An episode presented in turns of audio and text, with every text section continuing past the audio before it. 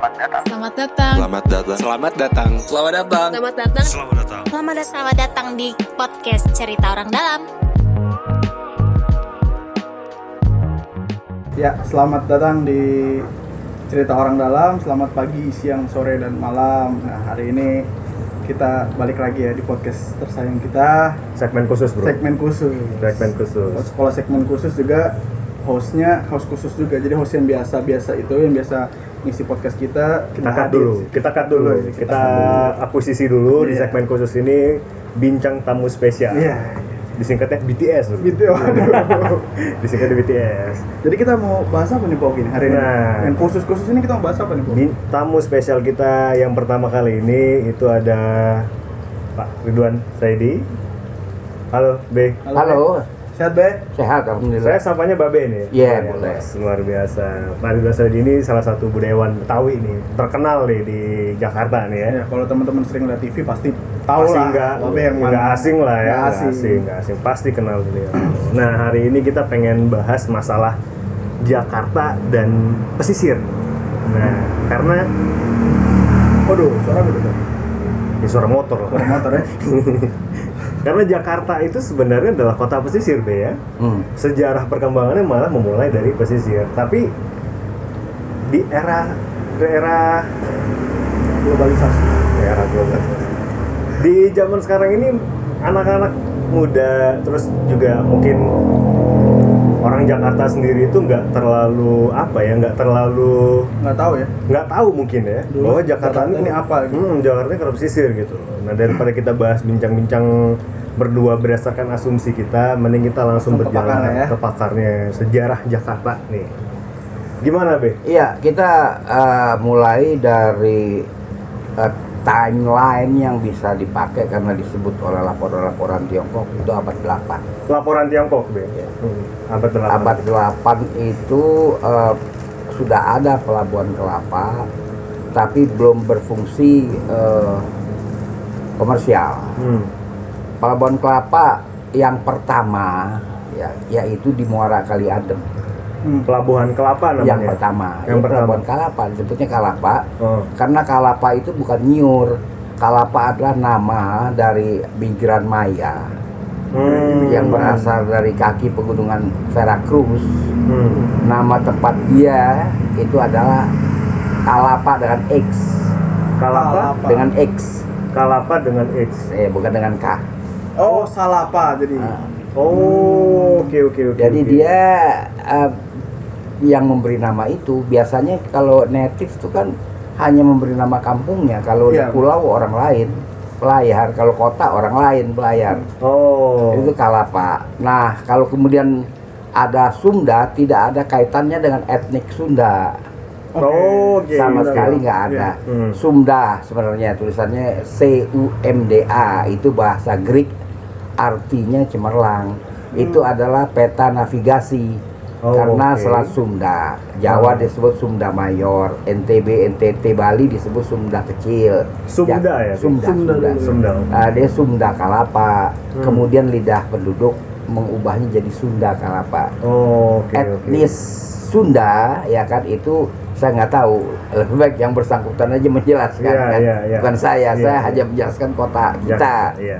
nah eh, jadi eh, sudah mulai, mulai berfungsi tapi belum komersial Hmm. komersial eh, itu dipastikan abad 10 karena sudah ada uang beredar Oh, dua Komersial abad itu- setelahnya be ya? Iya. Oh, uang oke. beredar itu kan dari abad 8 baru masuk abad 7 abad 8 baru masuk Komersial itu untuk dagang gitu, Be. Oh iya kan artinya ada cukai, ada Oh, oke. eh, sewa pangkalan macam-macam kan. Tatanan pabeannya sudah Eh, mulai sudah ada. ya. Jadi dia itu eh, apa namanya eh eh, sudah dapat dikatakan berfungsi itu abad 10. Oke. Nah maka eh, di situ hunian adalah di daerah Pluit, Fluid, oke. ya kan? Hmm. Eh, seberangnya adalah Kapuk Muara. Hmm. Hmm. seberang barat. Nah, Kapuk Muara itu native tinggal di situ. Iya, iya. Kalau di seberang Pluit itu adalah eh, para pelaku bisnis. Hmm. Di Menetap. oh, Iya, iya. Kemudian eh, sebelah barat dari Pluit kan Morangke. Iya. Ya. Muara Angke itu artinya eh, bukan tempat penghunian manusia. Jadi nggak ada kosong, tempat kosong. Zaman itu masih rawa-rawa Air gitu ya? atau? Iya ada berair, tapi emang tidak dibenarkan untuk menempati Muara Angke. Oh, Hmm. di abad Iya. ke-10 itu. Jabat 10 nggak boleh. Ah, sampai dengan kemudian baru kan ah, Muara Angke ah, berpenghuni sekitar abad 19. Sebelumnya kan enggak. Daerah kosong gitu itu namanya Muara Angke. Nah, jadi eh, bagaimana organisasinya?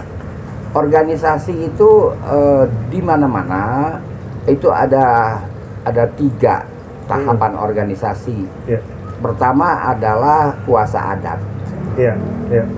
Kuasa adat yang menentukan pemilikan tanah dan yang menentukan rayonisasi migran. Migran nggak boleh diusir di mana pun. Tapi dikelompokkan, diatur. Dikelompokkan. Iya. Nah, kemudian baru terbentuk di Sunda Kelapa itu sah bandar. Syah Bandar, oke. Sah bandar. Syah Bandar. Kita emang nggak ada kerajaan, nggak ada keperluannya. Iya, iya, iya. Ya di semuanya bisa diatur oleh eh, kuasa adat dan sah bandar. Hmm. Kalau yang tercatat eh, di dalam perjanjian dengan Portugis 21 Agustus 1521 Hmm. eh, sah bandar yang menandatangani namanya Wa Item. Hmm. Kalau kuasa adat namanya Mundari. Oh, oke oke. Iya. Be, maaf Be, sebelum jauh nih. Tadi Babe nyeb- nyebutin eh, pelabuhan Kalapa Eh. di abad 8 berdasarkan tulisan eh, dari Laporan- laporan laporan Tiongkok. laporan Tiongkok. Tiongkok. Itu kegiatannya apa Be di situ? Iya, Sebelum masih- jadi komersil. Kalau sekarang istilahnya pelayaran pantai. Oh, penyeberangan. Nah, ya, gitu itu ya. untuk keperluan nelayan dan sebagainya nggak ada Oh, oke. komersial. Oke, oke. Belum ada kepabeannya belum nggak ada, ya. Nah, baru nanti setelah abad 10 dia komersial. Oh, oke oke oke. Dan sah bandar itu dipilih. hmm. Sah bandar itu dipilih oleh eh, kita gunakan istilah sarekat dagang, Sarekat dagang. Oke. semacam kadin. Iya, iya, iya. Dia dipilih. Hmm. Jadi ka- kata- ka- kita lihat itu pengorganisasiannya sah bandar, Hmm. kuasa adat, Iya. ya kan. Lalu eh, ada sarekat dagang, Iya. lalu ada gusti. Gusti itu adalah seperti istilah Gorontalo yang digunakan di Priuk atau digunakan di Sulawesi itu pencatat eh, transaksi Oh. dan surat-surat bisnis. Oh, oke oke. Dan oke, itu ada oke. kampungnya, kampung Gusti kan. Iya, iya, iya. Nah itu eh, tidak ada kaitan dengan kebangsawanan. Gusti itu adalah pencatat, ya kan. Nah lalu dia ada pasukan. Kalau eh, semua labuhan zona ekonomi itu punya pasukan.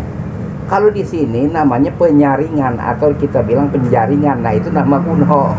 Oh, jadi sebenarnya itu dulu Pak, nama kelompok pasukan Ah ya, per- yang tugasnya itu menjaga. seleksi kan kalau bahasa kita screening. Oh. siapa yang iya. boleh masuk, siapa yang enggak. Pasukannya bukan pasukan Oh. dalam artian pasukan Oh dia perang berperang gitu ya? juga. Oh, berperang kalau juga ya? diperlukan nanti kita cerita. Oke. Oke, Uh, oke, dia oke. kemudian uh, organisasinya itu ada ada penyaringan ya kan lalu uh, ada apa itu cukai kita bilang bukan bea cukai Iya, cukai iya, cukai. ya kan Cukai, cukai ya, uh, ka- tukang pungut cukai itu Iya, ada iya, iya, iya. nah itulah organisasinya Hmm. nah sah bandar itu hanya berdaulat di daerah Labuhan Hmm. Labuhan Kalapa daerahnya mana kan itu Iya. kita uh, dudukkan dulu Iya, iya, iya. daerah Labuhan Kalapa itu adalah eh, Kali Adem, Muara Kali Adem. Kali Adam. Oke. Muara Kali Adem Heeh. eh, itu di batas yang paling barat, batas yang paling timur adalah eh, yang kita namakan eh, daerah Yapat Emrat. Itu Lodan 234. Jalan Yapat Lodan 2 Em- Emrat. Ya, Yafat Emrat. Yafat Emrat. Oke. Ya, Yapat itu adalah eh, apa namanya rayonisasi untuk migran dari West Afrika. Oh, oke, oke, oke. Di situ Yapat Emrat ya kan. Iya, iya. Itu kalau Labuan Kelapa, kalau pesisir batasnya dari Muara Kamal sampai Marunda. Marunda, iya, Ya kan? panjang ya. Ya kalau Iya, pesisir kalau Labuan Kelapa itu batasnya. Iya, iya. Nah, ke selatan Mm-mm. eh, Sunda Kelapa ke selatan itu batasnya adalah kalau sekarang sih gampang rel kereta api. Oke. Oke? Oh, kereta Iya. yang di utara berarti ya? Eh? Rel kereta. Rel, rel, rel kereta api di selatan lah. Yang ada terowongan di jalan kakap itu kan. Kalau- Oh, iya iya iya. iya. itu batas. S- ah, batas. Sebelum ada ah, perubahan Sunda Kalapa Iya, oke? iya. batasnya adalah itu. Oke? Jadi dia kegiatan tuh di Kali Adem Iya. ya kan? Kegiatan. Ah, bukan ah, di daerah Menara Syah Bandar sekarang Iya. iya. karena Menara Syah Bandar itu baru 1540 Hmm. Oke. Nah, masalah dengan Muara Kali Adem, masalahnya adalah rob. Hmm. Sejak zaman itu, Be. Iya, rob. Di abad 10 itu ya? Iya, Oke. gangguan rob terus menerus Iya. sehingga eh, pengguna user dari pelabuhan antara lain kerajaan Sunda di Bogor ya kan Iya. Oke, Sir. eh, merasa eh, prihatin lalu akhirnya minta apa, mengimbau kalau bahasa sekarang Syah Bandar Hmm. untuk memba- eh, memindahkan labuhan. Oke. Oke, oke. Untuk memindahkan labuhan itu kan perlu investasi. Iya. Itu eh, berangkatlah siapa itu eh, Sah Bandar Waitam eh, Pak eh, eh, Mundari, dia Hmm. kuasa adat tapi gelarnya Patih, Patih Mundari. Hmm. Satu lagi adalah Samyam. Samyam ini utusan Prabu Siliwangi. Hmm. Nah, jadi ringkasnya terjadilah perundingan antara sebenarnya Pakuan Iya. eh sorry Mac antara sebenarnya Sah Bandar Sunda Kalapa Hmm. dengan Portugis yang di Malaka sebenarnya itu. Oh, oke oke oke. nah, oke. apa fungsi kerajaan Pakuan kalau bahasa sekarang avalis? Hmm. Hmm. Tahu kan avalis? Hmm. Penjamin, Iya. ya kan? Maka eh, perjanjian ditandatangani tandatangani 21 Agustus 1921. Iya, iya, iya. ya kan itu adalah perjanjian internasional yang pertama yang dilakukan oleh Indonesia Hmm. hmm, hmm. ada ya, Iya, iya, ya. iya, iya. paling surat menyurat bah iya tapi bukan perjanjian Iya, iya, iya. jadi itu investasi Portugis Portugis membawa modal oke imbalan buat Portugis adalah dia memonopoli perdagangan lada di saat Oke. itu ya. ya sebelum kita lanjut eh, eh, lanjut ke apa namanya cerita eh, set- eh, timeline kita lanjutkan Hmm, eh, iya. setelah perjanjian Iya. nah kita lihat apa yang terjadi di Pulau Kelapa ya kan Hmm, hmm. banyak bangunan-bangunan ya Hmm. kan yang diklaim begitu saja sebagai bangunan Belanda itu salah karena arsitekturnya bukan dia Portugis. bukan Oh, Kaukasus. Kaukasia Oh, oke oke oke oke. Yang pertama ya, Iya. eh, yang dinamakan Mariam, ah ya sorry Mac, yang dinamakan Museum Bahari. Yang sekarang musim bahari ini ya. Ah, ah. Ah, ah. Museum Bahari itu ada sebelah belakangnya.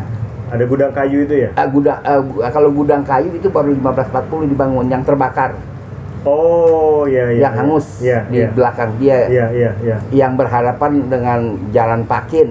Iya. Nah, iya. jalan ini saya kira patut diganti lah ya. Iya, iya, Ya kan? iya, iya. Jalan Pakit. Nah, itu eh, kit- eh, apa namanya? Kehancuran dari bahagian belakang eh, Museum Bahari itu karena diserang oleh Sultan Agung. Oh, oke oke oke. Karena tentara Belanda tidur di situ. Hmm.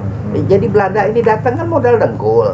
Iya, iya, iya. Iya kan? Iya, iya. Ah, eh, sedangkan orang kayak Peter Bowles aja yang Peterson Kun tidurnya di Museum Bahari. Hmm. Tentara di belakang itu, Iya. tentara company. Jadi nggak ada dia bangun apa-apa. Hmm. Dia baru membangun 1670. Kita uh, uh, lanjutkan dulu cerita kita. Nah, yang dibangun itu oleh orang-orang Kaukasia adalah Museum Bahari, oke? Dan yang bagian belakangnya, bangunan lain belum ada, Termasuk menara itu belum ada ya? belum ada. Itu Belum ada juga? nanti 1540. Oke. Itu dibangun, Nah. itu mereka namakan Espiritu Pampa, tempat spiritual. Artinya apa tuh? Tempat spiritual. Oh, tempat spiritual, oke. Espiritu Pampa. Nah, itu satu. Oke. Ya kan itu dia bangun itu. Iya. Nah baru kemudian setelah eh, apa namanya eh, ada clash antara orang-orang Kaukasia yang ada di Museum Bahari ya dengan kelompok-kelompok yang lain Iya. ada persoalan lah. Ya. Mereka tinggalkan itu Iya. lalu oleh Sah Bandar dikomersialkan jadi penginapan. Oh, musim hari. iya. Oh, oke oke oke. Jadi oke. termasuk yang Peter Gun bayar Iya, di situ. akhirnya. Oh, Jangan iya, salah iya, pak. iya, iya. Memang dia datang terus dia bangun building kagak ada dia Iya, tidur di iya, situ. Iya, iya. Kan dia datang 1602 Belanda nih. Eh, sampai dia proklamirkan dia umumkan dia bikin VOC 16-19 Iya. Ya kan Iya. 17 tahun kan dia numpang-numpang Numpang. Pindah-pindah. Eh, eh, bayar Bayar, oke ya, iya.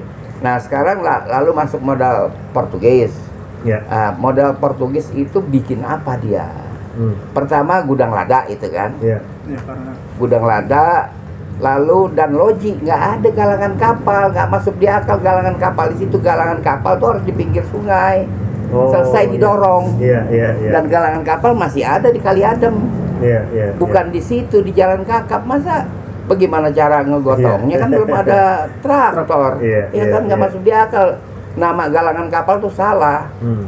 jadi eh, itu dibangun dia bangun loji Eh, gedong panjang ya kan itu mestinya dikembalikan itu nama eh, yang ja- yang sekarang ada resto Raja Kuring ya Hmm. Gedong panjang itu adalah loji yang yang dari utara selatan yang barat timur juga loji Hmm. yang ke belakang baru gudang lada Oh, oke, oke, ya kan oke, oke, oke. lalu di belakang gudang lada itu ada port Jakarta Hmm. Port Jakarta itu eh, dirubuhkan oleh maaf ya Hmm. oleh Pemda DKI. Hmm. hmm. Nah di daerah itu dipelihara oleh kontraktor zaman itu ya kan Hmm. bangunan kuno satu kalasa saya kalasa saya itu tembok begini Hmm. di bawahnya lagi mihrab dan minaret. Hmm. Nah saya pernah saksikan minaret dan itu dirubuhkan oleh oknum Pemda DKI. Tahun berapa itu, Be? dia rubuhkan kira-kira eh, bukan periode Pak Anies oh periode sebelum itu oh iya. Oke, oke, oke. Baru baru ini berarti Be ya di rumah. baru baru saya ma- masih menyimpan potret-potretnya Oke, oke. dan oke. bahkan di eh, itu kan namanya Kali Besar Timur Hmm. di Kali Besar Timur itu juga ada paket cukai Iya, iya, Eh, iya. iya. cukai barang masuk bukan barang keluar Iya, iya. Eh, paket cukai itu ba- gambarnya pun saya ada Oke, Ya oke, kan? oke. itu dirubuhkan sama sekali Hmm. lalu dipasang monumen yang nggak ada hubungannya Hmm. dengan sejarah, oke? Eh, itulah eh, kemudian ya kan kita lihat ada persaingan modal, Iya. persaingan modal yang sangat tajam antara Turki dengan kelompok Zionis, Oke. oke? Eh, kelompok Turki itu di sini huniannya Beyos, stasiun kota, itu hunian dia. Bey itu kan eh, Pelabuhan ya. Bu- uh, bukan B itu bukan B pelabuhan Oke. A- Arifin B Anwar B kan Oh, ada nama orang Iya, iya. B itu farm di Turki Hmm. nah dia di situ satu lagi bir bir Ali bir apa itu adanya di seberang yang disebut galangan kapal Oh, Oke. itu hunian dia iya, iya. jadi di situ ada tiga hunian ada Yapat dan Hmm. orang-orang dari Afrika Barat lebih dulu sebelum Sunda Kalapa berfungsi komersial dia ada di situ Iya. kemudian eh, dari Yapat menuju ke Ancol itu namanya Emrat Emerald. Oke. ah Ancol Bintang Mas depan Hmm. pos polisi Hmm. depan pos polisi itu nyebrang itu eh, namanya Emrat itu daerah oke nah lantas eh, dat- eh, orang-orang Zion itu eh, tetap orang Kaukasia cuma keyakinannya Zion dia Hmm. bukan Israel Iya. Oh. ya bukan bukan orang Israel Oh, Jadi kalau Zion pasti Israel gitu. Enggak, enggak. ya? Kan orang Kaukasia itu ada yang Islam, ada yang Ya. monoteis dan ada yang Zion. Hmm. Iya, iya, iya, iya. Di sini dominan. Kalau yang Islam itu dikenal sebagai orang Samarkan. Nah, jadi dia bertinggalnya itu kalau tahu gereja Zion di sekitar itu. Hmm. Namanya kampung dia Siongka. Orang Kampung orang Siongka. orang Betawi nggak bisa sebut Zion, disebut Siong. Siong. Siongka. K Siongka. itu artinya eh, hunian. Iya, iya, iya, iya, iya. Nah itu eh, kelompok-kelompok hunian. Yang lain-lain biasanya pada eh, mondok di loji. Hmm. hmm. Nah, makanya loji dibangun itu eh, banyak-banyak gitu ya. Hmm. Nah kelompok eh, Sion itu juga membangun semacam espiritu pampa di Jalan Tongkol. Oh, oke, oke, Jadi oke, tongkol oke, oke. itu bukan mengacu kepada ikan. Oh. Tongkol itu artinya adalah ratapan. bahasa apa itu Bi, zaman? Tongkol itu bahasa Armen. Bahasa Armen. Oke. Nah, Tongkol itu artinya ratapan. Kan bahasa Armen di- digunakan oleh banyak orang-orang Kaukasia. Iya, iya, iya, iya. Nah, Ah, itu yang ada di Jalan Tongkol itu, Iya, ya kan iya, yang iya. eh, katanya mau dipugar ya. Iya, Saya iya. senang sekali. Itu bukannya benteng, bukannya kastil, itu salah. Oh, jadi apa itu, Be? Itu adalah gate, istilahnya Pintu. gate, gate, Oh, gate. gerbang, Gerbang ya. Oke, oke. gerbang. Lalu ada unit eh, pemondokan, itu Iya. biasa. Udah ada unit pemondokan gate, jadi di situ lalu ada kalasa saya, ada lobang begitu. Mereka muter-muteran biasanya Oh. biasanya oke. muter-muteran upacara mereka. Nah, eh, kelompok Zion ini memang bersaing dengan kelompok Turki. Itu Hmm. udah dalam perdagangan. Iya, ya kan? iya, iya, iya. Turki itu di Beos, eh, kemudian eh, Be- Berok, Hmm. lalu mereka itu di Seongka. Itu Hmm. terjadi persaingan. Iya, Oke, iya, iya, lantas iya, sekarang kita lihat apa setelah perjanjian 1521. Setelah perjanjian 1521, eh, Sunda Kalapa berkembang Iya. luar biasa berkembang. Eh, sastranya juga ada. Mhm. Salah seorang bujangga itu namanya Ki Alang, dia menulis Sialan. Iya. eh, Hikayat Tumenggung Al Wazir pernah di- diterbitkan oleh Balai Pustaka. Iya. Dia orang situ, orang pelabuhan. Mhm. Oke. Mhm. Nah, kemudian kita ringkas cerita eh, datanglah eh, orang-orang Belanda mulai 1602. Setelah berkembangnya Sunda Kelapa Oh, ya? Sunda Kelapa udah berkembang. sudah sudah besar ya. Iya. Kegiatannya berarti skalanya lebih besar lagi. Oh, udah lebih besar lagi karena eh, kan yang dibangun da- menurut perjanjian dengan Portugis itu Menara Syah Bandar. Hmm. Kantor bea cukai yang di sebelah Menara Syah Bandar. Iya. Eh, gedung eh, untuk Syah Bandar, Iya. kantor Syah Bandar. Iya.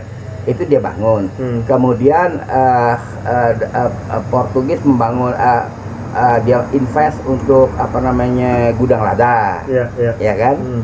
Di- Kemudian eh, fasilitas-fasilitas pelabuhan yang disebut kota Inten.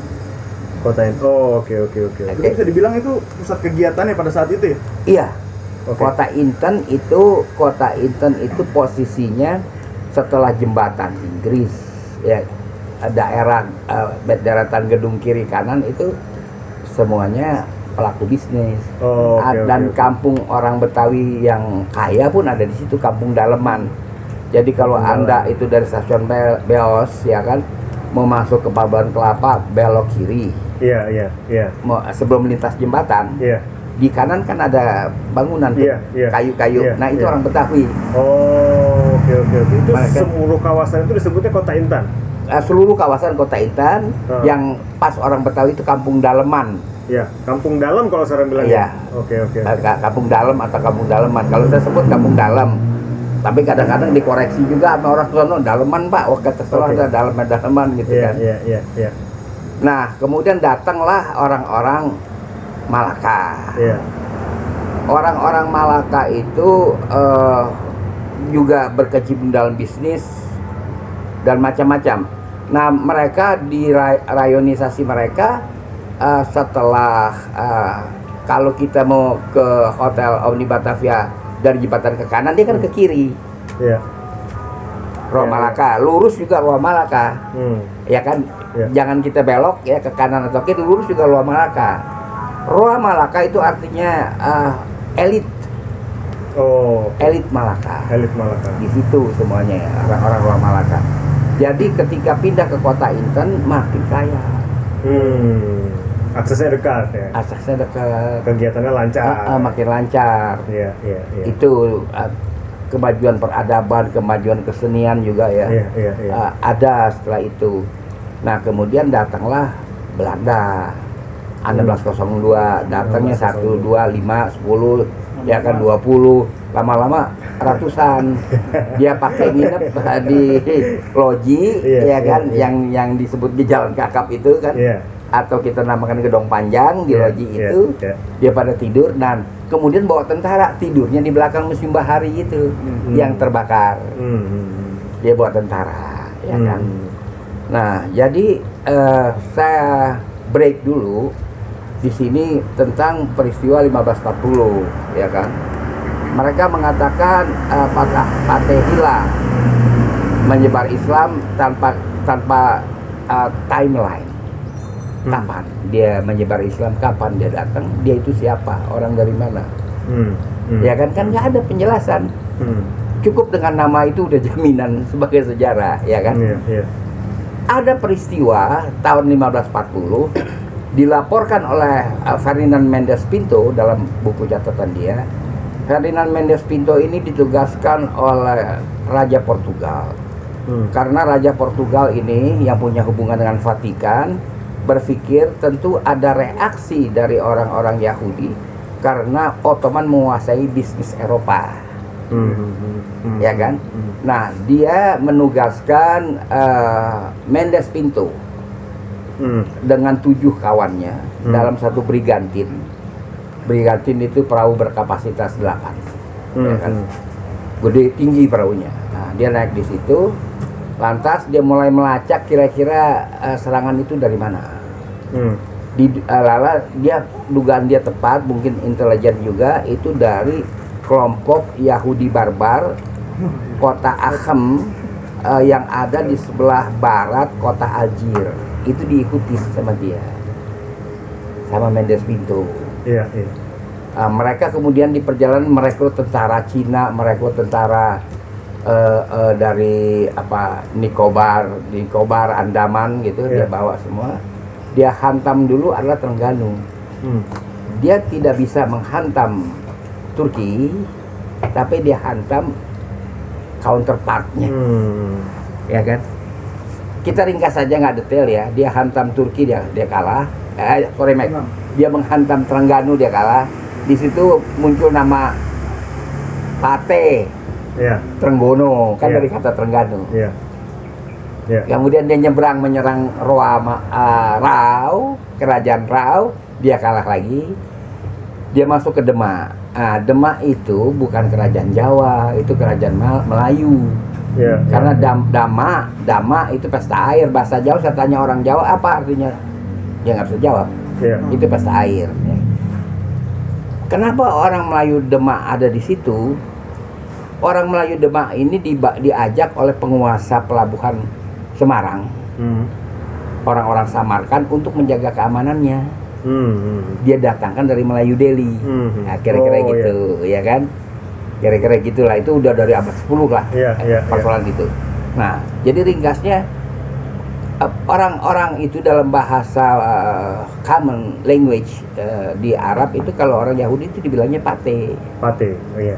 Hmm. Nah, pate ini m- eh, meng- menguasai base di Demak, membangun base di Demak itu 1539. 1540 dia menyerang Pasuruan. Iya, iya, iya, iya.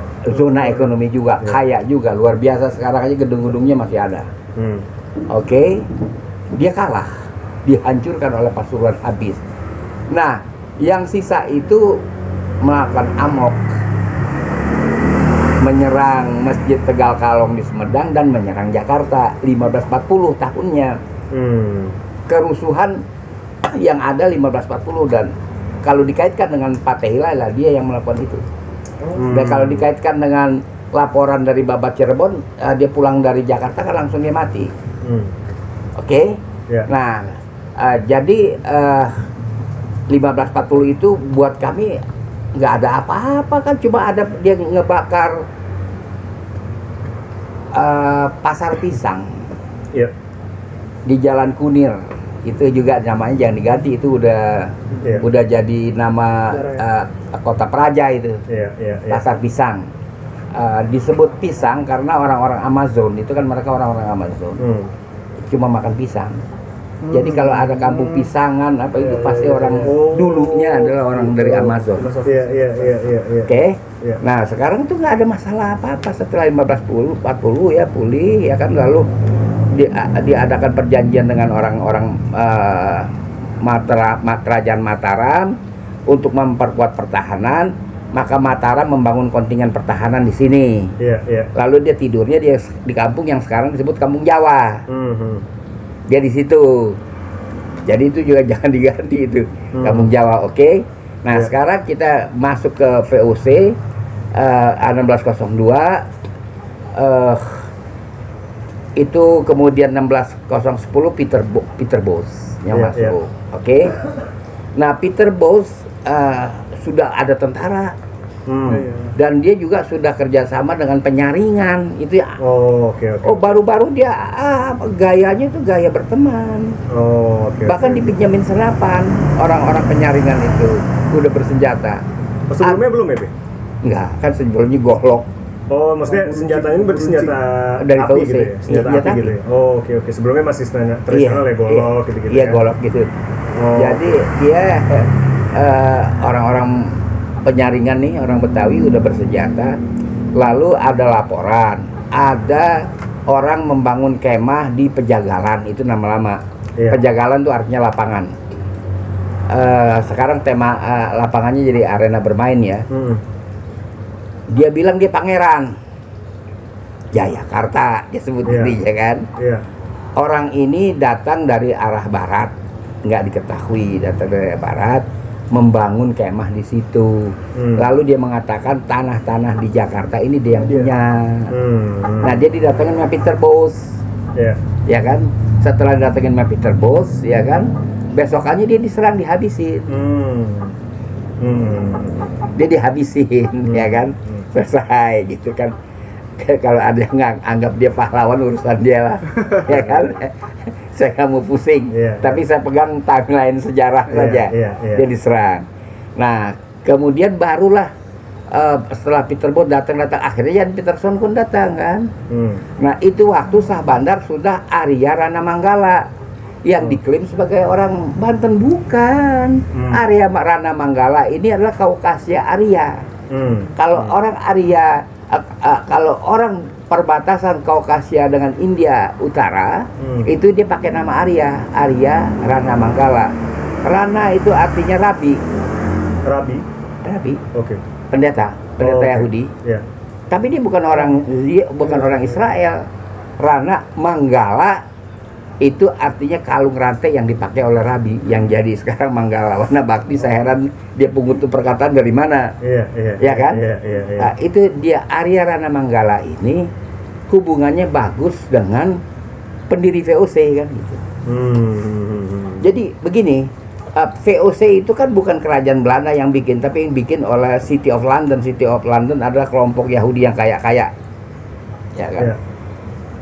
Mereka yang tunjuk Hiren van Seventeen artinya komisaris, lalu ya mereka yang tunjuk gubernur jenderal. Tapi bukan kerajaan Belanda. Hmm. Jadi waktu Peterson eh, siapa itu Jan Peterson pun mau marah-marah kagak bisa. Iya, iya, iya, iya. Ada di bukunya eh, Van der Zee kan, Hmm. eh, Stad van Koen namanya. Jadi marah-marah dari mana? Ini juga orang Iya. Yahudi Iya, iya. punya network. Iya, iya. iya. Jadi terjadilah perundingan. Iya, iya, iya, iya, iya. Ya kan? Iya. Kamu tidak boleh membangun apa pun di daerah area Sunda Kelapa. Iya. kamu tidak boleh membangun apa pun di daerah yang namanya sekarang eh, yang namanya adalah Rasulullah apa sih saya sebut tadi itu Eh, daerah yang Hotel Omni Batavia itu Ah, lupa lah Eh, daerah lupa itu perba- perbatasan sama yang sebelahnya Iya. apa sih na- namanya itu Eh, eh, kota Inten Kota Inten. kota Inten nggak boleh kamu bangun di Sunda Kelapa nggak boleh ada bangunan nah sekarang saya tanya tunjukkan kepada saya bangunan arsitektur Belanda di kota Inten dan di Sunda Kelapa nggak ada Nggak ada ya. Oke. baru ada dia di taman kota Oh, Oke, berarti ini perkembangannya Belanda itu baru di Taman, taman kota. dan itu 1670 dia baru bisa bikin 1670. ah, bikin Oke. gedung Oke, berarti perkembangan Jakarta sendiri kalau tadi Babe udah ceritain panjang nih sejarahnya dari mulai kelapa, Sunda Eh. kelapa, kota Intan segala macam sampai akhirnya berkembang sampai ke Taman Kota Jakarta itu yang Ah, baru dibangun oleh itu Belanda. dia boleh di Oke, situ oke. Di situ baru perkembangan Kota ba- Jakarta lebih luas lagi ya? Atau gimana? Eh, itu Stadhuis ya namanya Iya. kan yang sekarang itu jadi museum kan museum sejarah Jakarta itu kan Stadhuis itu dia cuma itu bangunan dia. Oh, nggak oke. ada yang lain. Perkembangan berikut datang. Nah sekarang eh perkembangannya ke data eh, eh, serangan Prancis 1795 terhadap negeri Belanda dan dikuasai Hmm, hmm, oleh Napoleon Bonaparte hmm. Berarti itu serangannya ke arah ya, ke negeri bangunan- Perancis, negeri Perancis. Oh, negeri Prancis. Oke, Oke. oke, oke.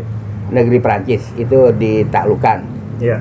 Lalu 1796 sampai 1799 eh, VOC sudah hampir dibilang bilang nggak ada. 1799 dinyatakan bangkrut. Hmm. Oke. Nah, di dalam timeline kitab sejarah Belanda itu dia bikin eh, tahun eh, antara 1799 eh, sampai 1808 sebelum Dendels itu banyak gubernur-gubernur, Iya. ya kan? Iya. Tapi dikasih keterangan nih orang ini nyasar, Hmm. salah jalan, dia lewat Latin Amerika macam-macam. Iya, iya, iya. Sebenarnya itu eh, Jakarta sudah dikuasai oleh Prancis. Dari 1799 tadi ya. Setelah 1799 sudah dikuasai oleh Prancis dari Oke. 1800 Oke. resmi Prancis berkuasa di sini. Oke.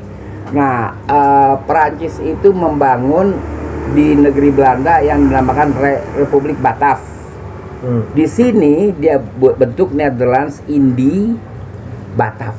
Netherlands Indi Batav. Iya, Itu sebutan untuk ke lembaga yang berkuasa di sini. Itu berarti wilayah cakupannya mulai dari Sunda Kelapa Iya, iya. sampai Jawa. Oh Jawa. Oke. Oke. Kemudian Belanda minta bantuan Inggris untuk ngusir Prancis. Oke. Terjadilah perang 1811. Perangnya itu di Jatinegara, terkenal sebagai perang Jatinegara. Inggris kalah. Jadi dia bertahan. Sekarang kita kalau Belanda mengatakan Dendels berkuasa 1808 sampai 1811, dia membangun jalan raya Panyar Panarukan. Iya, iya, iya. iya, iya, iya, iya. Masa cuma tiga tahun? Iya, ya kan? iya, iya. Apalagi lewat puncak yang jalannya begitu, Iya, iya. itu udah nggak masuk di akal. Oke, sekarang kita bicara lagi eh, bangunan lapangan banteng kan yang bikin, Iya, yang cakep tuh iya. eh, lapangan banteng kan, kan yang bikin. Itu Iya. cukup tiga tahun nggak bisa. Hmm. Kemudian dia meratakan lapangan, lapangan dari mulai lapangan banteng sampai ke depan museum nasional itu diratakan Iya. oleh orang perwira Zeni, Lieutenant Gambier. Iya, iya, iya. Kemudian dikenal oleh orang-orang itu kalau nyebut lapangan tuh lapangannya Gambier. Nah orang Betawi nggak bisa bilang Gambier ya Gambir. Oh, lapangan Gambir. Nah, dia bilang kan Gambir. Oh, ya, bisa, itu Iya, Gambir. Gambir, Gambir. Hmm. Nah itu, nah sekarang baru kita kembali lagi ke kota. Hmm. Kita lihat bangunan-bangunan yang rame itu banyak arsitektur Prancis. Oh, Oke, oke, oke. Oke. Sorry Be, motong Be. Kalau misalnya kita nih bicaranya lebih fokus ke arah kembangan kota nih sekarang Be. Iya. Kalau tadi udah sejarah bangunan-bangunan, nah sejarah perkembangan mulai dari Labuan Kelapa. Kalau misalnya kita bicara kota Jakarta nih, eh, yang lebih modern, lebih spesifik dari segi kotanya nih. Setelah mulai muncul dari pelabuhan tadi, berkembang sampai ke taman kota. Kehidupannya di situ seperti apa sih, Be? Bagus, Eh, ekonomi nggak nggak jelek, jangan salah paham ya. Eh, Belanda itu tidak eh, mengganggu perekonomian Sunda Kelapa yang di bawah Sah Bandar karena ada perjanjian internasional itu mereka harus hormat. Oh, oke oke oke oke. Perjanjian internasional 1521. Termasuk pilihannya tadi adalah untuk tidak membangun di wilayah mereka. Yes. Bahkan Prancis pun menghormati itu.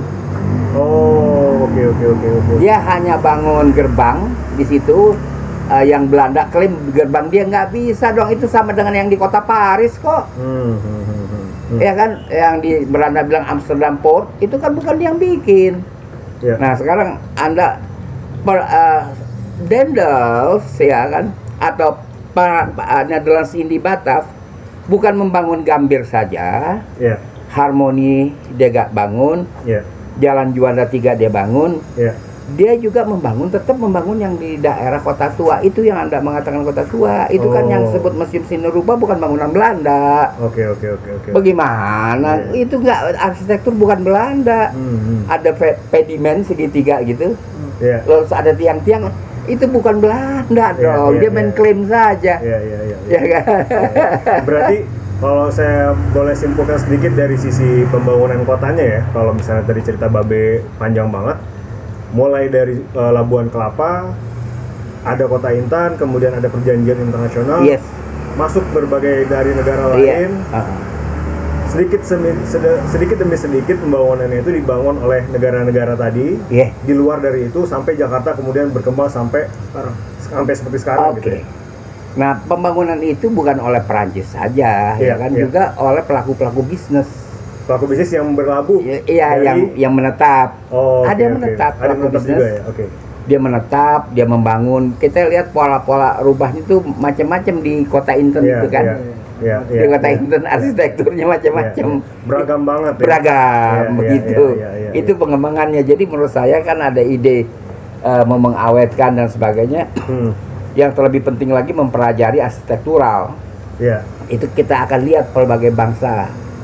Yang itu bisa menjadi pintu masuk kita memahami sejarah Iya. bagaimana itu dibangun ya. Iya. Mulai dari titik Iya, pelabuhan tadi ya. iya. Dan ini eh, kaya, Kaya sekali ya. penduduknya juga kaya. Hmm. Karena penduduk itu mendapat income macam-macam. Pertama eh, dia income dari jerami. Jerami itu dihancurkan lewat dengan molen. Iya. eh, itu dihancurkan jadi tambang, jadi karung itu kan Iya, diperlukan iya. dalam Iya, bisnis. iya. B, kalau boleh nanya nih, kalau kaitannya dengan Jakarta sekarang dan pesisir sekarang, menurut Babe gimana tuh? Ya pesisir sekarang mesti dibenahi, ya kan? Iya. Jangan sampai kita jadi kota nggak punya pesisir, ya kan? Betul. Saya kira harus dibenahi pesisir sekarang. Hmm. Ja- jangan diulang lagi Tanjung Priok Hmm. oleh itu kan eh, karya pemda-pemda lama. Iya. Iya. Nggak bisa nggak bisa dinikmati lagi Oh, Tanjung oke, Priok, oke, ya kan? oke, Kan- Kak, sekarang tuh Sunda Kelapa eh, potensial untuk dibangun. Hmm, hmm, Bangun hmm. kembali ya. Hmm. Iya, dibangun kembali. Berarti Sunda Kelapa itu titik yang cukup krusial bagi Jakarta sebenarnya Be ya, kalau dari sisi sejarah ya. Oh iya, iya, iya. Hmm, hmm. Dan itu eh, apa namanya ada kemerdekaan sebenarnya eh, da- eh, itu eh, internasional apa namanya etik ya, Iya. bukannya hukum. Eh, karena nggak boleh kalau orang sudah membuat satu eh, zona ekonomi membuat perjanjian dengan negara lain, Hmm. ya kan itu nggak boleh diganggu. Hmm. Itu sudah pengakuan. Oh. Nah, sekarang kita akan mulai dengan fungsi-fungsi yang tumbuh dan berkembang di Jakarta. Fungsi hukum. Iya. Oke. Itu jalan tiang bendera jangan diganti. Bendera itu menimbul, eh, menyimbolkan hukum Iya. tegak. Jadi ganti. Di situlah terja- eh, praktek-praktek hukum dilaksanakan. Dan yang saya tidak punya jawaban, kenapa pengacara-pengacara yang berpraktek di situ adalah orang Greek? Hmm. hmm, hmm, hmm. Mungkin dia mau- orang Greek Yunani. Yunani. ya? Oh. Itu saya nggak mengerti ya, Iya. belum terjawab. Itu orang-orang Greek mungkin karena penguasaan dia terhadap hukum laut internasional mungkin. Nah di situ itu jangan diganti nama jalannya. Eh, jalan kopi juga eh, nggak perlu diganti karena ada prasasti kopi. Hmm. Ya kan nanti susah kalau diganti nama jadi pakai nama orang ya. Iya. Itu kaitannya juga dengan bahan perdagangan pada saat itu ya? Iya, Hmm. kan eh, jalan kopi namanya. Hmm. Eh, komoditas maksudnya. Komoditasnya, iya. iya. Itu jangan diganti. Jalan kopi, ya kan. Ba- banyak yang kita harus berpikir yang rapi ya untuk mengganti nama Iya. jalan itu. Kalau tokoh-tokoh di sini ya kan, Hmm. itu eh, itu Mundari karena Hmm. dia kuasa adat yang yang tertulis ada namanya. Kita nggak bisa Iya. mengarang-arang. Iya, Iya kan? iya, iya. Ada dalam perjanjian dengan Portugis nama dia ada, Iya, Mundari. Iya. Lalu Sah Bandar Waitem. Iya, Syah Bandar Waitem. Nah, Namanya memang Waitem. Nama dia Muhammad Kasim. Muhammad Kasim. Waitem itu panggilan Panggilan hitam kan artinya juara. Oh. Jawara itu hitam dulu. Iya, ya, julukan, julukan, julukan, iya. julukan. Makam dia di Wanayasa. Hmm. Dia wafat waktu pergi bertemu eh, dengan kerajaan Sumedang. Karena yang punya akses bagus dengan Sumedang adalah dengan akses dengan Mataram yang bagus Sumedang. Jadi dia minta tolong Sumedang kontak dengan Sultan Mataram agar membangun kontingen pertahanan di Jakarta. Oke. oke. Dia wafat di sana. Saya udah ke makam dia. Jadi eh, untuk zaman itu ya, Iya. bukan yang sekarang. Iya. Mundari, Waitem, Sah Bandar Waitem, sama Ki Alang karena dia seorang pujangga. Pujangga, oke. Dia pujangga. Iya, itu iya. tiga nama itu. Beh, kalau misalnya kita balik lagi ke Jakarta yang modern sekarang. Tadi Babe sempat nyinggung masalah Tanjung Priok yang sekarang itu sudah tidak bisa dinikmati. Hmm. Sekarang kan pantai-pantai Jakarta tuh sulit banget dinikmati kecuali Ancol. Ya Ancol sampai ke ke barat. Iya. Dan Ka- itu pun kalau Ancol mau masuk kan juga bayar. Iyalah, tapi kalau kita nanti menata lagi eh, Kali Adem, Hmm. pelabuhan lama Kali Adem, Hmm. ini Hmm. kita bisa lihat muara laut kok. Hmm, Ya, ke- ka- eh, ya kita nggak bertanding deh ya. Mana indah Ancol sama Kali Adem. Iya, ya. beda. Nggak, kita nggak bertanding. Iya, beda. Tapi saya kira itu belum digarap Kali Adem. Kali ada ya. Kalau Marunda segala macam, Marunda eh, ya sudah makin kesempit pak kelebarannya pantainya kan iya iya iya iya. sempit Apalagi dengan kondisi rock segala macam ya. satu dan kedua men- mencapainya makin sulit jalan ke arah sana. Jauh ya. Hmm. Bukan soal jauhnya jalannya kan Oh, oke oke oke jadi begitu. Tapi berarti di zaman dulu pesisir Jakarta tuh memang aktif tidak hanya sebagai titik untuk Syah Bandar ya, tapi memang sebagai suatu apa ya eh, aktivitas lain selain ke Syah Bandaran ya di zaman dulu ya. Aktivitas lain adalah peradaban. Karena eh, bahasa itu eh, lewat zona ekonomi eh, Bekasi masuk Jakarta melewati Kali Baru, La- Ya. Labuan kan, Pak eh, Pakis Jaya dia punya pa- eh, labuhan kan di Karawang, Pakis ya, Jaya, terus Ya. masuk ke Kali Baru, Ya. masuk ke Sunda Kelapa, itu nggak terjadi penyatuan bahasa, jadi Oh. peradaban fungsinya besar Hmm. fungsi apa tuh eh, eh, per- eh, zona ekonomi men- eh, eh, melancarkan eh, perjalanan fungsi-fungsi peradaban, Oh. bahasa peradaban.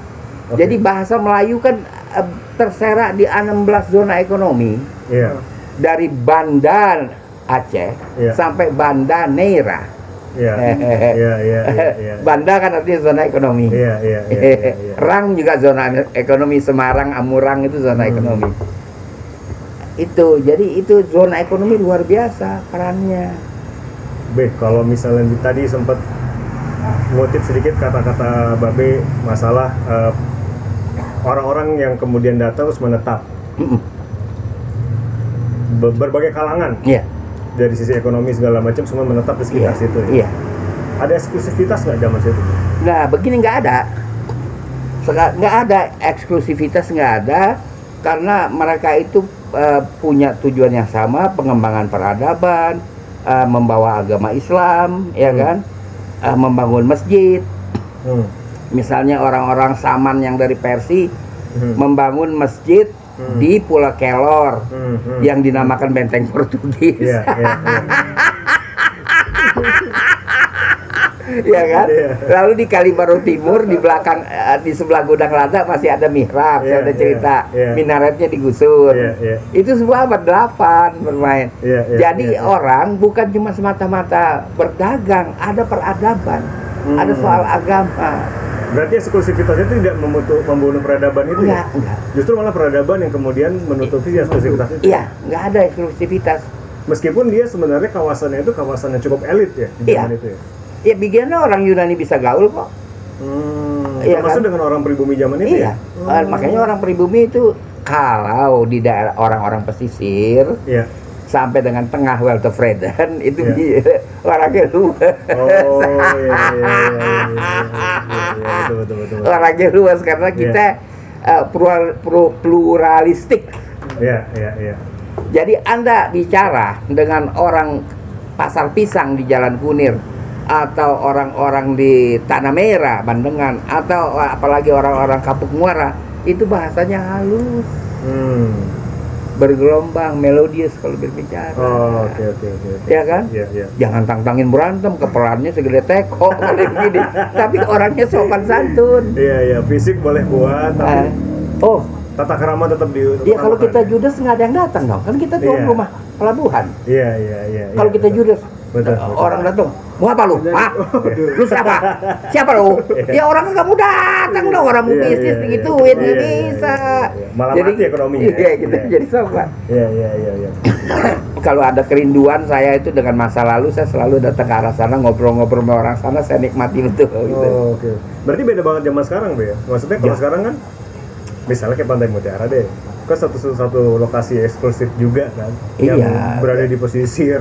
Ya artinya kalau ringkas cerita kita bicara eh, orang Cina kan Hmm. baru datang sebagai migran abad 17 Hmm, hmm, dan itu bukan pemodal. hmm. Pedagang.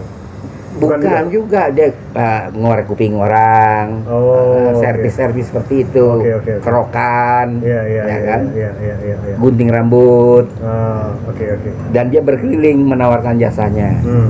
Baru nanti abad 19 setengah baru ada pemodal yang datang ke Indonesia. Sebelumnya nggak ada. Hmm. Jadi kalau dibilang peradaban Betawi kecampur Cina, enggak. Oh, oke oke oke. Nggak kecampur sih. Iya, iya, kalau iya, iya. dibilang kan matanya sipit, orang Indian matanya sipit.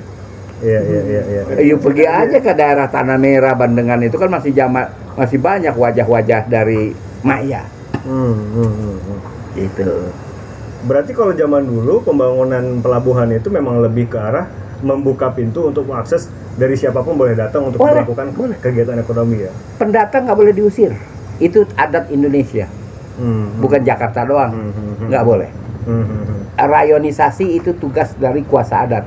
Hmm, di mana ditempatkan itu seperti orang Filipin papang papango kan Ya. ditempatkan di papango soal priuk gitu kan Ya, itu ya, kuasa adat Iya iya iya. iya.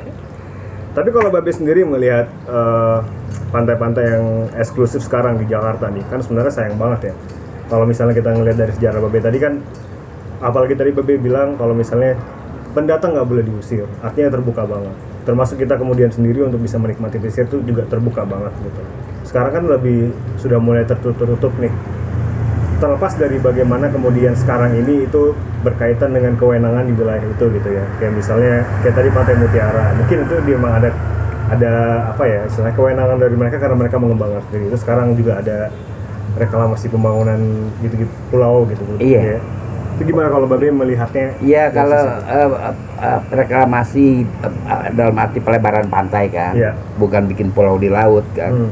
pelebaran pantai oke ya kan Ke- tapi jangan mengandal kepada ancol saja yang potensial adalah kali adem Kali Adem. kita garap Oh, Oke oke oke. cakep Hmm, hmm, hmm. uh cakep kali adem Hmm, hmm. belum digarap. Kita Belum masih ba- banyak punya potensi di Jakarta. Hmm. Kemudian situs-situs kan belum eh, dirapikan. Iya, ya iya, iya. katakanlah belum diurus. Iya, yang iya, di iya. Jalan Tongkol itu. Iya iya iya. iya. banyak. Banyak banget berarti ya. Iya. Hmm. Ya, karena sejatinya itu ya kawasan pesisir ini memang nah, dari dulunya juga menjadi pusat kegiatan ekonomi gitu bisa dibilang kayak gitu tapi kalau zaman sekarang kan kelihatannya ya kalau di Jakarta bergeser nih Be ya lebih ke eh, pusat kota ya Pak Oki ya Hmm. jadi memang nah, seharusnya kawasan pesisir ini memang ditata kembali gitu Be ya Harus. Eh, jadi begini ya kan kalau garis uang ya kan Hmm. eh, apa namanya money line itu nggak bergeser. Hmm. Hmm. dari garis dari kota masuk Welter Fred dan Jalan Tamrin sampai Patung Pemuda Iya. Jalan Sudirman Iya. nggak nggak lewat lagi Iya. ya kan Hmm. mau dibelokin ke Tamrin City aja nggak nggak berhasil sampai sekarang Hmm, hmm, hmm, hmm. faktanya begitu ya Iya, iya. faktanya itu susah kita mau mengerti mau, mau melihat dari disiplin ilmu apa Hmm. tentang money line itu Hmm, hmm, hmm. ya kan iya, iya, iya. masih itu aja Iya, iya, iya, iya. nggak bisa berubah dibelokin juga dia ogah kok Hmm, hmm, hmm, hmm. iya kan Hmm, hmm, hmm. dibelokin dia ogah Iya, iya, iya. itu saya nggak mengerti itu Hmm, hmm. dan itulah eh, apa namanya menurut hemat saya eh, pelabuhan Sunda Kelapa yang ketiga itu yang di Jalan Lodan itu dibangun oleh Hindia Belanda abad 19 Hmm, hmm, hmm. tapi di situ ditulis 1527 Oh. Saya tuh Jauh kagak. ya? Iya, itu kan uh, ahli-ahli zaman Gubernur Ali Sadikin dan terus sampai sebelumnya Pak Anies itu nggak tahu ahli apaan. Iya, iya, iya. Iya kan nggak ada dasarnya. Iya. Uang dibangun abad 19 dibilang 1527. Baik, tapi kalau misalnya bicara zaman dulu nih, semua pedagang datang atau yang berkegiatan ekonomi melalui pelabuhan itu datang gitu. Hmm. Ada ini nggak sih kayak apa ya bilangnya? Mungkin eh, apa ya sumbangsih gitu loh, terhadap mungkin pembangunan atau kepada masyarakat Enggak, mereka kan gitu. sudah bayar pajak. Oh berarti sumbangsihnya lebih ke iya, pajak gitu. pajak kan bukan ada pungutan-pungutan. bukan trade kayak misalnya lahannya mana dibangun. Oh, gitu. enggak, eh, lahan itu milik kuasa adat. Hatta Oh, V- iya. VOC harus ngomong dengan kuasa adat. Hmm. Di mana pun dia, saya bukan bilang Jakarta aja, Iya iya iya iya iya. Oke oke oke oke. nggak bisa Berarti sembarangan. Ya. sebenarnya mirip kayak zaman sekarang be, kalau misalnya dikaitin sedikit ya, sama apa namanya? Ya kan banyak nih ke kawan kawasan eksklusif pengembang lah sekarang yang kemudian apa ya mungkin tatarannya beda. Tapi kalau menurut pendapat Babe nih, katakanlah pengembang-pengembang itu sekarang di, eh, disebut sebagai apa ya ke- orang yang berkegiatan di pesisir-pesisir gitu. Kemudian dia memberikan sesuatu timbal balik terhadap apa yang dia dapat dari situ. Mestinya, tapi dia kan mereka nggak punya konsep. konsep ya. Konsepnya Iya. kagak ada. Ya kalau dia ada konsep tentu dia bisa melakukannya. Konsepnya apa? apa tapi mungkin konsepnya ini ya konsep konsep yang berkembang saat ini gitu loh misalnya kayak tidak, tidak bisa keluar dari pariwisata. iya Nggak bisa. semuanya tuh pasti terkungkung di situ tetap ya di itu, gitu. Tetap Hmm. pariwisata nggak bisa keluar dari situ. Susah. tapi kalau Babe sebenarnya kalau misalnya dengan dengan pola yang seperti itu bagaimana pola apa? maksudnya kayak misalnya ada pengembang mau bangun di wilayah mana terus dia eh, atas dasar itu kemudian dia memberikan kontribusi bisa membangun wilayah lain terutama di wilayah-wilayah pesisir gitu Ya bagus kalau dia pertahankan wilayah pesisir. oh sejarahnya tadi nilai segala macam ya Iya. Eh, harus dong kita mesti ada aset peradaban. Masa semuanya dihilangkan? atau semua dimodernisasi gitu Oh, ya nggak bisa dong. Hmm. Biar aja menara Syah Bandar ada tuh saksi. Hmm. Kalau kita peradaban kita ini tidak ditata dengan benar kan nggak bisa diwariskan kepada generasi pelanjut. Tapi kan kemudian kalau misalnya semuanya mau melakukan hal seperti itu, artinya pesisir kan menjadi eksklusif nih sekarang itu. Dicaplok, caplok, caplok, caplok gitu. Iya jangan sampai begitu ya eh, nggak boleh dibiarkan. Eh, Hmm. memang eh, terutama yang masih belum ditata itu Iya, Kamal Muara itu. Kamal Muara ya. belum kan belum ditata. Iya, iya, iya. iya. Kamal Muara. Kalau sejarah Kamal Muara sendiri bagaimana tuh? Kamal Muara itu sebenarnya itu kan eh, Kamal tuh kan artinya tanah lembab, Hmm. tanah lembab. Jadi sebenarnya bukan pelabuhan utama. Oh, tapi sudah ada sejak berdampingan Udah dengan ada, Pelabuhan Kelapa ada, ya? ada untuk pel- pelayaran pantai istilahnya kan Hmm, orang-orang dari nyebrang, Kamal, orang-orang Tangerang ke Jakarta. Jangan salah, eh, orang-orang Tangerang, orang-orang Bekasi berbahasa Melayu Betawi itu kan karena hubungan perdagangan. Bahasa pemukanya. Iya karena orientasi dagang dia ke sini, Hmm. bukan ke Banten ke sini. Hmm. Oh, sel- selain Kamal Muara, mana lagi ya, Be? Yang mungkin berdampingan pada saat itu? Eh, sudah- ada dadap, tapi kan dadap udah Tangerang. Oh, ya karena perbatasan tipis ya. eh. Oh, oke. Dadap, Kamal Muara Eh, gitu. Kalau wilayah-wilayah kayak dekat-dekat Bekasi gitu, Marunda enggak Hmm, termasuk. Bekasi, eh, Bekasi eh, pelabuhannya mana ya? Pelabuhannya eh ah, saya nggak tahu kalau masih Kalau Marunda berarti kan Buni, Buni, pelabuhan ah, pelabuhan Buni ah, Hmm. masih ada. Marunda nggak termasuk kegiatan eh, ini ya, pelabuhan Eh, dalam Kali Baru, Kali Baru udah kayak apa sekarang? Oh, iya. Kali Baru termasuk ya dulu ya? Iya, Yang Kali Baru. ya? Iya, Kali Oh. Baru. Itu Tapi kalau- Kali Baru masih rame. eh, Iya, masih ah, rame Kapal ya. nelayan. Iya, maksudnya dulu berarti kekuasaan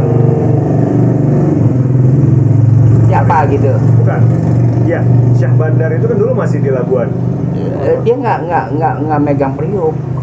Oke. Eh, priok itu kuasa adat. Oh, kuasa adat ya? Iya karena pelabuhannya kan tidak komersial. Hmm. Pelabuhan Tanjung Priok kan baru akhir abad 18 menjelang VOC rubuh. Oke, oke, oke. Ya kan. pelabuhan Sampur itu kan pelabuhan pelayaran pantai. Hmm. Kali Baru pelabuhan Hmm. pelayaran pantai. Hmm, tapi mereka berdampingan ya, tidak maksudnya tidak eh, saling mengambil wilayah kewenangannya Enggak, atau enggak. apa gitu ya. Kali Tirem kan dia ada ada Kali Tirem, Kali Baru, Sampur. Hmm. Dia ada tiga, tapi itu kan bukan komersial, Hmm. bukan komersial. Berarti pusat komersial di Kalapa. Kalapa itu Ah. titiknya semua Iya. Budi. Tapi kalau dari dari eh, negara-negara lain mau berdagang lewat Kamal Muara, lewat Eh, Kali enggak ada soal. Nggak ada masalah ya? Enggak, tapi dia buat apa? Eh, Bawa barang ke situ. Oh. Karena pasar kan di Glodok, di kota. Oh, oh kan ini berkaitan dengan pasar kemudian Iya. gitu ya. Karena waktu itu mungkin transportasi atau apa masih sulit Iya. ya. Jadi mungkin beli Iya yang dekat kan, ya. Oh. pelabuhan dengan pasar. Apa sih sebenarnya Bik pertimbangannya dulu dipilih Labuan? Eh, Ka- Ka- Kalapa, sorry. Kelapa Iya. dijadikan pelabuhan komersial. Iya. Teluk, Oh, oke. Oke, oke, oke, oke. teluk begitu kan. Baru kali adem, Hmm, hmm, hmm, hmm, hmm. teluk. Iya, iya, iya, iya, iya, iya. gitu. Oh, berarti dari sejarah itu kita bisa melihat bagaimana kemudian Jakarta berkembang dari Iya. Labuan, Iya. dari Kalapa. Iya. Sebenarnya juga masih ada la- pelabuhan-pelabuhan lain Iya. ya, tapi memang komersil sejak zaman dulu memang Kalapa. Kalapa. Iya. Yang itu kemudian menjadi titik Iya. berkembang Jakarta dibangun oleh negara-negara mana yang berkuasa saat Iya. itu ya. Betul. Oh, oke oke oke. Jadi eh, Belanda kan baru bangun Tanjung Priok akhir abad 18. ya ya. Eh, kemudian dia bangun pelabuhan di Jalan Lodan itu kan baru awal 19. Ya ya ya ya. Dia nggak bisa gunakan manfaatkan atau gusur Ya, ya, otonomi ya, ya. Sunda Kelapa nggak bisa. Bek, kalau misalnya ini sedikit nanya nih di luar dari eh, apa namanya masalah pesisir ya. Penamaan-penamaan lokasi Jakarta zaman itu memang berkaitan dengan kegiatan. Semuanya berkaitan. Itu Berkaitan dengan kegiatan atau berkaitan dengan kondisi. Maksudnya Dua-duanya. dua-duanya. ya? Iya toponim ya dua-duanya aktivitas maksudnya kan. Iya, ha, Iya aktivitas. berkaitan dengan aktivitas. Hmm. berkaitan seperti kongsi besar bukannya bahasa Cina Hmm, ya kita iya, kan iya, iya. dikit-dikit bahasa Cina bukan kongsi itu bahasa Melayu lama Hmm, orang iya, Malaysia aja bilang uh, persekutuan masih kongsi Iya iya iya iya. iya. kongsi itu perseroan kongsi Oh, besar perseroan oke. besar Iya iya. kita iya, iya. capek kadang-kadang di Indonesia nih kalau ngomong sama Iya. orang oh Iya. itu Cina dari mana bukan kita bukan ada rasa ini masalah linguistik ya Iya. bukan masalah politik ya saya bicara Iya. nggak ada Hmm. itu kongsi besar di situ. Di kongsi besar kan pasar yang besar Hmm. pasar yang ramai jadi eh, kalau jauh dari pasar gimana? Kalau dia turunkan baraknya di eh, Kali Baru atau di Kali Iya, Tirem. Iya, iya, iya. masalah. Iya, jadi iya. dia harus turunkan di Sunda Kelapa Iya iya iya iya. dan istimewanya pelabuhan Kalapa. Sehingga pelabuhan Pontang itu kalah. Pertama dia fasilitas penginapan loji yang kedua dan ini sebenarnya yang penting dia itu di Muara itu banyak sekali batu colang caling Iya. batu colang caling itu kalau kena sinar rembulan menyala Hmm. jadi kalau kapal mera- merapat malam ke sini Hmm. nggak terganggu Hmm. itu orang senangnya tapi kayaknya batu colang nyalingnya udah habis diambilin Iya. orang B, kalau misalnya misalnya nih Babe eh, punya ide nih Hmm. dari pengalaman atau pengetahuan sejarah Babe yang cukup lama nih. Lokasi-lokasi pesisir Jakarta yang potensial untuk dikembangkan. oh banyak Apa aja, Be? pertama kalau saya favorit saya kali adem Kali Adam. itu favorit Hmm. yang kemudian yang juga favorit itu eh, apa namanya eh, daerah sebenarnya seperti Bandengan kan? Bandengan, oke. daerah Bandengan itu uh, Hmm. favorit ditata Hmm. lagi nggak usah digusur dong dia Hmm. udah ber- berabad-abad di situ Hmm, hmm, hmm, Bandengan hmm, hmm. itu udah masuk pesisir juga Iya, iya, iya. kemudian Teluk Gong Teluk Gong. itu hubungannya dengan Tangerang dan Teluk Gong namanya jangan diganti Hmm, hmm. karena eh, itu di Teluk itu ada pemakaman wanita Peru wanita Peru itu pemakamannya melingkar gini terus di tengah ada titik kayak gong itu Oh. namanya eh, Pakita Pakita Ucikus Inkanan Hmm. jadi kita jangan ganti ini Hmm. apa nih Teluk Gong jangan nanya saya dulu ya kan Iya, iya, jangan main iya. ganti-ganti aja Iya, iya, iya. oke. Berarti tiga lokasi itu, Be? Masih Eh, tiga lokasi bisa dikembangkan. Telukung kan oh, hebat eh, hubungannya dengan dadap tuh kan rame ekonominya. Iya, iya, iya, iya. iya. Berarti kalau misalnya menurut Babe dari sisi sejarah, tiga lokasi itu yang keren Perlu banget di- ya. keren untuk dikembangin. Itu berkaitan dengan pesisir dan sejarah, Iya. termasuk juga perkembangan. Iya bisa bisnis apa segala. Dadap kan lagi berkembang, Teluk Naga lagi berkembang Hmm. sebagai pemukimannya. Iya, iya, iya. iya. Iya. Iya, iya. Be kalau misalnya nih, katakanlah ya, saya juga nggak tahu nih. Ada program Pemprov mau bik- rencana bikin pesisir, misalnya pesisir yang gratis yang mudah diakses oleh seluruh masyarakat. Saya setuju. Setuju ya? Itulah kali adem Kali Adam ya? Iya. Itu yang paling kuat ya? paling kuat. Hmm, hmm, hmm. Itu kali adem. Berarti secara nggak langsung menurut Babe Kali Adam harus bisa ditata dengan baik Iya. dan kalau orang ke sana nggak perlu bayar. Nggak perlu. Iya. Itu kan cuma tinggal penataan aja. Kan Iya. banyak perumahan-perumahan yang perlu ditertibkan. Itu cuma tinggal itu aja. Hmm. Jalanannya dikuatkan. Iya. Itu aja. Hmm. Oh, cakep itu kalau kali adem. B, terakhir nih B kalau boleh. Pesan-pesan buat seluruh masyarakat Jakarta. Ya, kita mesti mencintai negeri Jakarta ya. Kita bilang dulu negeri kan, negeri Iya. Betawi kita bilang harus kita cintai ya kan. Karena di sini kita nggak ada istilah pendatang atau bukan pendatang atau native. Karena semuanya di welcome, itu adat, nggak boleh dilanggar. Iya, iya, iya. Iya kan? Iya. Kalau soal penempatan tuh urusan kuasa adat. Iya. Jadi kita cintai negeri ini, ya kan? Kita Iya. sayangi Jakarta, ya kan? Hmm. Sebagai supaya kalau bisa malah banyak permintaan bahkan wali kota Bekasi ke, ke rumah keinginan menggabung dengan DKI menjadi Jakarta Raya. Oh, Eh, wow. seperti Perpres Pak Soekarno 23 September 1945. Iya. 45. Oke. 50. Ya kan ini ada ide Tangerang Raya. Kalau Tangerang Raya nggak gol, mungkin dia gabung lagi. Dia Jadi kota besar yang indah. Dan kuat pesisirnya ya. kuat pesisirnya. Iya, iya, iya, iya. Pesisir harus diamankan dan diselamatkan lah ya. Karena itu titik awal. Ah, ah, Iya, iya. ah, gitu. Oke, Be. Oke. Kayaknya banyak banget udah Iya. ilmu yang kita dapat nih dari Babe Ridwan nih. Thank you banget, Be, Oke. atas waktunya. Oke. Eh, Dan pengetahuannya tentu ya. Iya, sehat terus ya, Be ya. Iya, amin. Mudah-mudahan bisa terus bercerita tentang sejarah Jakarta Iya. kepada cucu-cucu mungkin Iya. cucu-cucu kita nih nanti. Iya. Jas merah, jas Oke. merah. Iya, iya, iya. Harus. Oke. Oke. Gitu aja Iya. eh, para pendengar cerita orang dalam eh, di segmen khusus beri bincang bareng bincang tamu spesial. Dengerin terus cerita kita karena cerita kita cerita orang. Ya, itu dia. Bye bye.